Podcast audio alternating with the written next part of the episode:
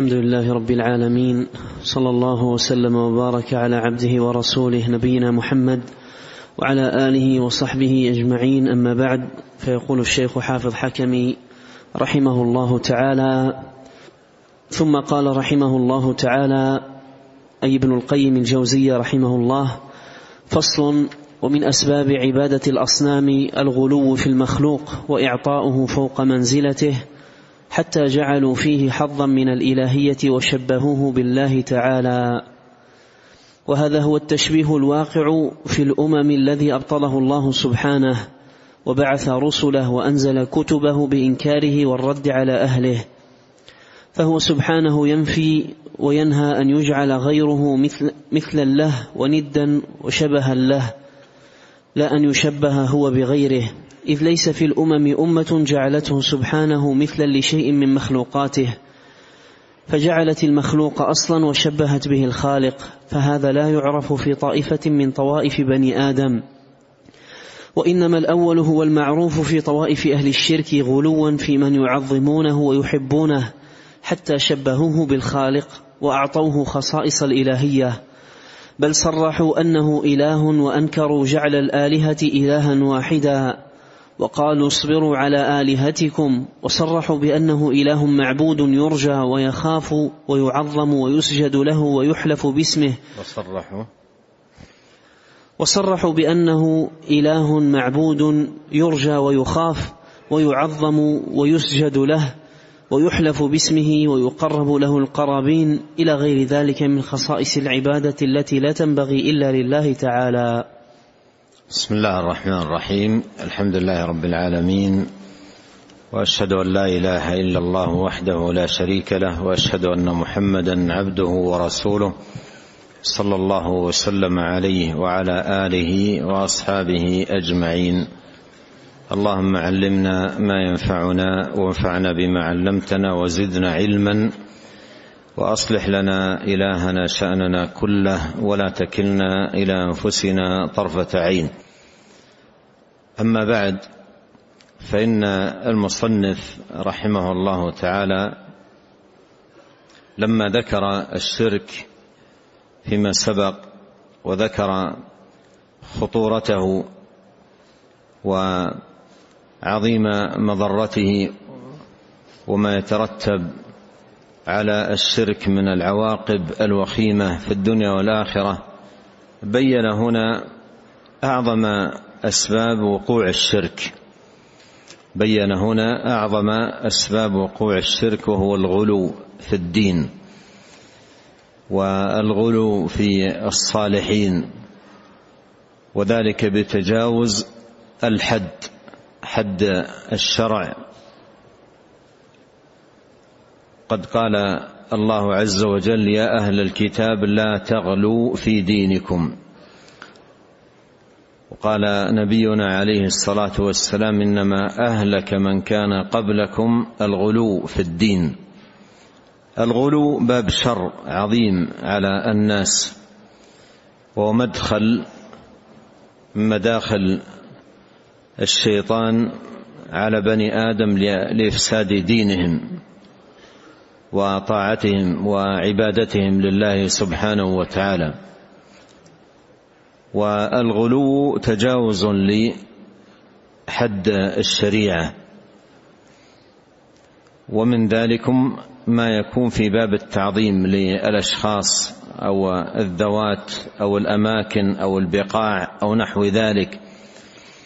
من جاوز حد الشرع في هذه الأشياء غلا في دين الله عز وجل ووقع في المهلكة لأن هذا الغلو سبب هلاك من كان قبلنا من الأمم.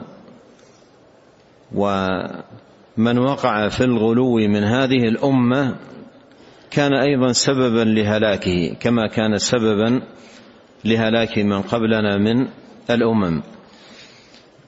قال رحمه الله تعالى نقلا عن ابن القيم من كتابه الإغاثة قال ومن أسباب عبادة الأصنام الغلو في المخلوق. من أسباب عبادة الأصنام الغلو في المخلوق وإعطاؤه فوق منزلته حتى جعلوا فيه حظا من الإلهية. فهذا من أعظم أسباب عبادة الأصنام.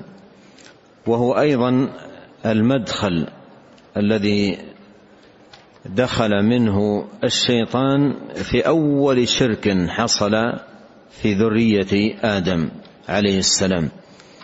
فإنه دخل عليهم من هذا المدخل مدخل الغلو في الصالحين. لأن النفوس جبلت على محبة الصالحين أهل الفضل أهل الخير. أهل الصلاح جبلت على ذلك فدخل عليهم الشيطان من هذا المدخل محبة الصالحين فأوقعهم في الغلو في الصالحين وأوهمهم أن هذا جزءا من محبتهم والواجب نحوهم. وأول شرك وقع في بني آدم كان بهذا السبب. ثم توالى وقوع الشرك فيما بعده أيضا بهذا بهذا السبب الغلو في الصالحين بمجاوزة الحد فيهم. وكان في قوم نوح رجال صالحون عرفوا بالعبادة والخير والفضل وهم ود ويغوث ويعوق ونسر. فلما ماتوا جاء الشيطان ودخل عليهم من هذا المدخل محبتهم لهؤلاء فأخذهم إلى مأخذ الغلو فيهم. فدعاهم إلى وضع صور على هيئاتهم قال لا لشيء إلا لتذكركم بهؤلاء تذكارا حتى ما تنسوا هؤلاء الصالحين تبقى تذكارا تذكركم بهم. حتى ذهب هذا الجيل. فجاء للجيل الذي بعدهم وقال إن آباءكم وأجدادكم إنما وضعوا هذه التماثيل لأنهم إذا استغاثوا بها اغيثوا وإذا استمطروا بها أمطروا. فأوقعهم في عبادتهم. ولهذا سبحان الله هذه القصة في تفسير هذه الآية من سورة نوح وقال لا تذرن آلهتكم ولا تذرن ودا ولا سواعا ولا يغوث ويعوق ونسرا فيما عن ابن عباس وغيره من أئمة التفسير. فيما يتعلق بهذه القصة عبرة للناس لأن الشيطان له مخططات طويلة المدى. قد يضع خطة لا ينظر فيها إلى هذا الجيل ولا الذي بعده وإنما الجيل الثالث وهكذا. إفسادا في الناس وإيقاعا لهم فيه. ولهذا بعض القضايا تجد بعض الناس يقول وماذا في هذا؟ نحن نعرف أنه كذا ونعرف لكن الشيطان يستهدف بإيقاعهم في هذا الأمر إفساد ذراريهم وتكون مدخلا من مداخل الشيطان ولهذا جاءت الشريعة بتحريم الغلو.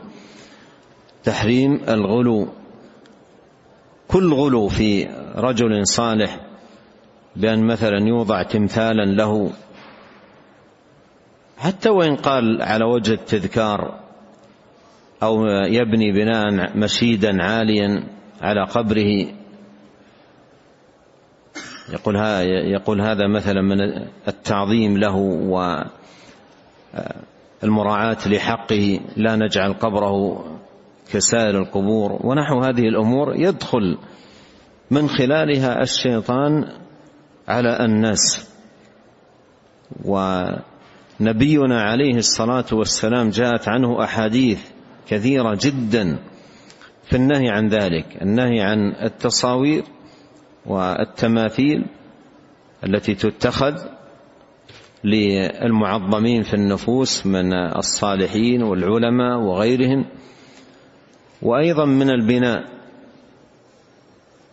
البناء على قبورهم من قباب أو أشياء من هذا القبيل كل ذلك سدا للذريعة وحماية لحمى التوحيد من أن يغلو الناس في دين الله سبحانه وتعالى غلوا يحرفهم عن دين الله ويوقعهم في التعلقات الباطلة بالصالحين والأولياء دعاء واستغاثة وذبحا ونذرا.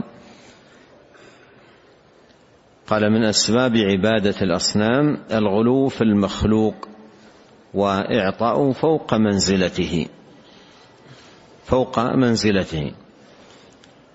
وأفضل المخلوقين أفضل عباد الله نبينا عليه الصلاة والسلام. وقد قال ما أحب أن تنزلوا أن تنزلوني فوق منزلتي التي أنزلني الله إياها. الصالح الصادق في صلاحه لا يرضى ذلك. ولا يحب أن يرفع فوق منزلته لا حيا ولا ميتا لا يرضى ذلك. وكيف يرضى وهو صالح؟ ما يخالف شرع الله. ويخالف دين الله سبحانه وتعالى. الحاصل أن الغلو في الصالحين من أعظم أسباب الشرك من أعظم أسباب الشرك وعبادة غير الله سبحانه وتعالى والشريعة جاءت بحسم ذلك وقطع الذرائع والوسائل التي تفضي بالناس إلى الشرك بالله عز وجل. نعم. قال رحمه الله تعالى ثم ذكر رحمه الله تعالى في ذلك بحثا نفيسا فأجاد وأفاد. ثم ذكر باقي طوائف المشركين من عباد النار والماء والحيوانات والملائكة وغيرهم من الثنوية والدهرية والفلاسفة. وذكر من أوضاع شرائعهم الباطلة وأصولها وكيفية عبادتهم لما ألهوه. ونقض ذلك عليهم أتم نقض تغمده الله برحمته. والمقصود أن أكثر شرك الأمم التي بعث الله إليها رسله وأنزل كتبه غالبهم إنما في شرك الإلهية إنما أشرك في الإلهية. ولم يذكر جحود الصانع إلا عن الدهرية والثنوي والثنوية وأما غيرهم ممن جحدها عنادا كفرعون ونمرود وأضرابهم فهم مقرون بالربوبية باطنا كما قدمنا. وقال الله عز وجل وجحدوا بها واستيقنتها أنفسهم ظلما. الآية وبقية المشركين يقرون بالربوبية باطنا وظاهرا كما صرح بذلك القرآن فيما قدمنا من الآيات وغيرها. نعم يقول الشيخ رحمة الله عليه يقول أكثر شرك الأمم والغالب في شركهم إنما هو في الألوهية. إنما هو في الألوهية. عرفنا فيما سبق ما ذكره رحمه الله تعالى من أقسام التوحيد الثلاثة توحيد الربوبية وتوحيد الأسماء والصفات وتوحيد الألوهية. وأيضا سبق بيان الشيخ رحمه الله لكل نوع من هذه الأنواع. وأيضا بيانه رحمه الله لكل ضد لهذه الأنواع لأن توحيد الربوبية له ضد وتوحيد الأسماء والصفات له ضد وتوحيد الألوهية له ضد. يعرف بمعرفة حد هذا التوحيد يعرف ضده. سبق بيان المصنف رحمه الله تعالى لذلك. وهنا يبين رحمه الله أن الغالب في شرك المشركين في الألوهية باتخاذ المعبودات مع الله. اتخاذ المعبودات مع الله تعالى يصرف لها من الحقوق والعبادات ما ليس إلا لله جل في علاه. فهذا الغالب في الشرك. الغالب في الأمم أنهم يقرون بربوبية الله سبحانه وتعالى ولهذا تجد في القرآن آيات كثيرة تجلي هذا الأمر. ولئن سألتهم من خلقهم ولئن سألتهم من خلق السماوات والأرض قل من رب السماوات السبع ورب العرش العظيم. آيات كثيرة جدا في القرآن فيها إقرارهم بربوبية الله سبحانه وتعالى وأن الفساد الذي عندهم في العبادة باتخاذ المعبودات والأنداد زعما منهم أنها تقربهم إلى الله. كما في الآية الكريمة ما نعبدهم إلا ليقربونا إلى الله زلفى. فغالب غالب الشرك في الأمم إنما هو في هذا في الربوب في الألوهية باتخاذ المعبودات من دون الله عز وجل. ومن عرف منه إنكار الربوبية من عرف منه إنكار الربوبية ربوبية الله سبحانه وتعالى غالب هؤلاء جحدهم على وجه العناد والمكابرة والظلم. مع اقتناعهم في قرارة أنفسهم بأن الله هو رب العالمين. مثل فرعون. فرعون الذي عرف عنه إنكار الرب سبحانه وتعالى في قرارة نفسه يعرف أن أن الله هو الرب لكن علوا وتكبرا وعتوا وطغيانا أنكر في الظاهر وجود رب. أنكر ذلك. يا هامان ابن لي صرحا لعلي أبلغ الأسباب فأطلع إلى إله موسى وإني لأظنه كاذبا. نعم. ف في في هذا السياق أن فرعون في هذا السياق أن أن فرعون ينكر في الظاهر ربوبية رب العالمين وعلوه سبحانه وتعالى على العرش. يا هامان ابن لي صرحا لعلي أبلغ الأسباب أسباب السماوات فأطلع إلى إله موسى. فأطلع إلى إله موسى. في سورة غافر ومثلها أيضا الآية في سورة القصص. فهذا الجحد إنما هو في الظاهر. هذا الجحد إنما هو في الظاهر.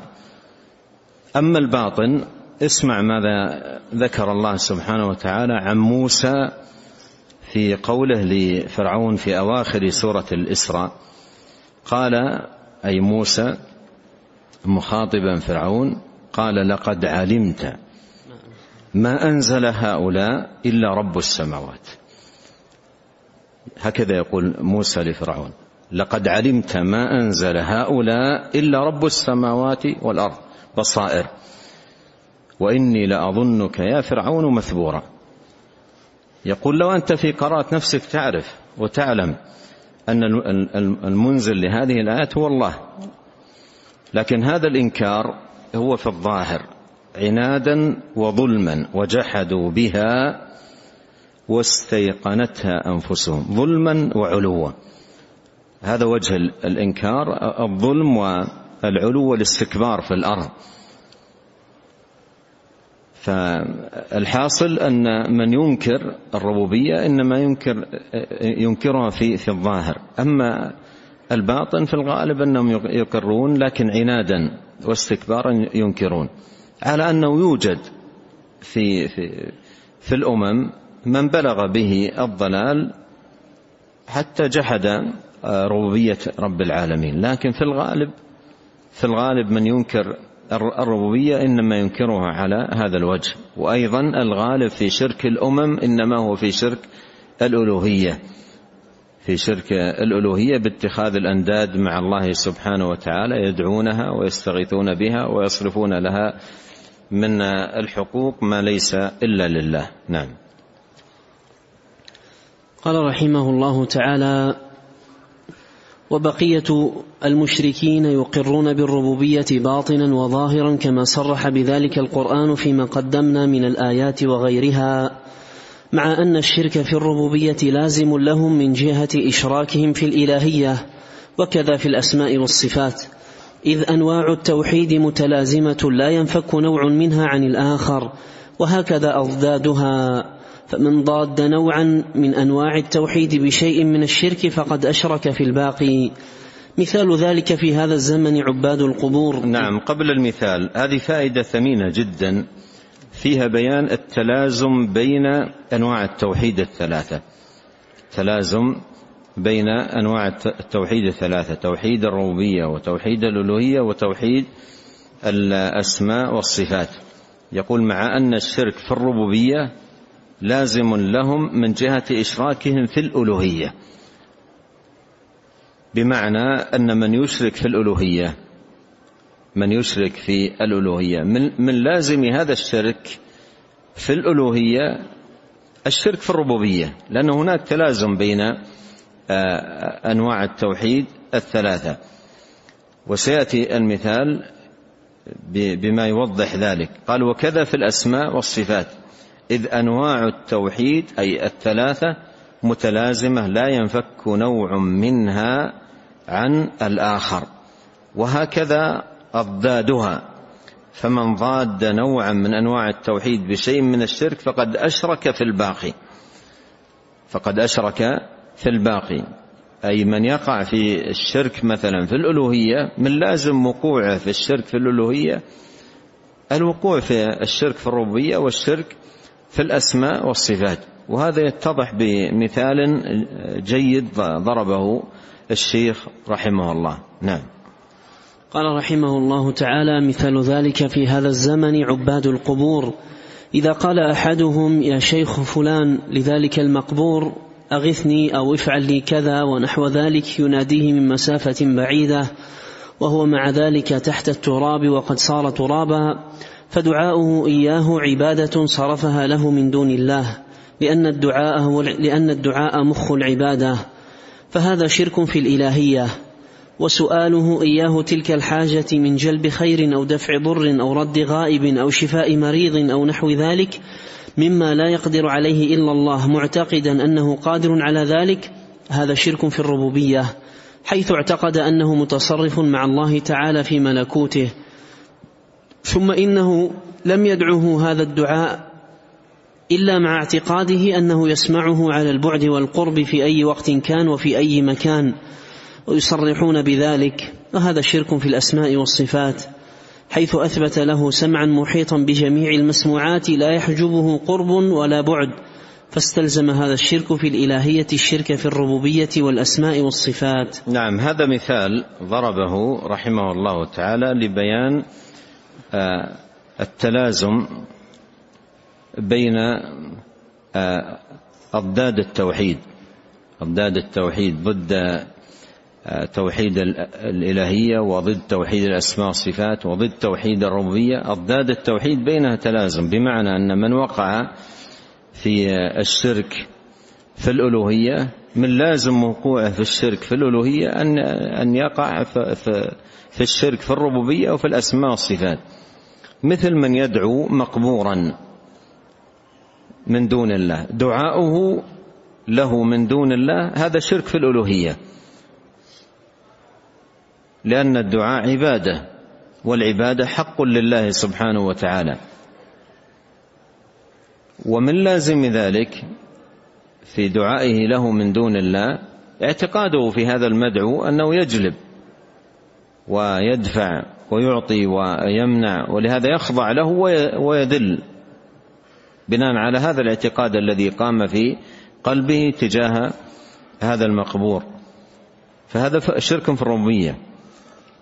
ثم اعتقاده فيه أنه يسمع دعاءه ويعلم بحاله ويطلع على أمره. هذا شرك في الأسماء والصفات. والأمر كما ذكر الشيخ يصرحون بذلك. يصرحون بذلك يعني في هؤلاء المقبورين يصرحون أنهم يعلمون وأنهم يسمعون وانهم ويعتقدون فيهم ذلك. أحد أهل الغلو أقسم في موضوع ما على على أمر بولي من الأولياء. فغضب أحد الحاضرين. وقال له تقسم بالولي الفلاني وأنت تعلم أنه يعلم أنك كاذب. تقسم به وأنت تعلم أنه يعلم أنك كاذب. هم يعتقدون ذلك. يعتقدون فيهم هذه العقائد. ولهذا قلوبهم تعلقت بهذه بهؤلاء الأولياء رجاء ورغبا وطلبا وذلا وخضوعا. من جهة هذا الاعتقاد الذي قام في قلوبهم في هؤلاء. فالحاصل أن الشرك في الألوهية من لازمه الشرك في الربوبية والشرك في الأسماء والصفات لأن أنواع التوحيد متلازمة لا ينفك بعضها عن بعض. نعم.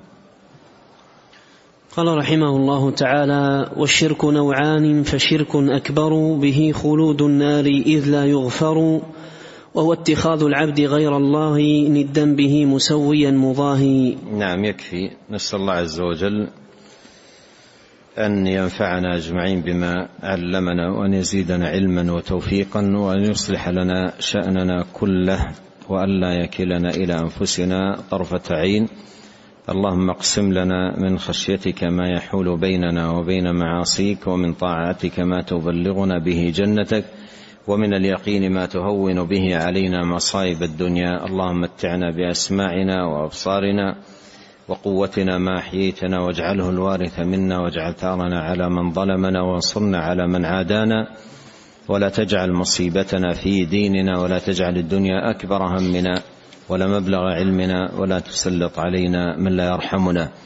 سبحانك اللهم وبحمدك أشهد أن لا إله إلا أنت أستغفرك وأتوب إليك. اللهم صل وسلم على عبدك ورسولك نبينا محمد وآله وصحبه. جزاكم الله خيرا.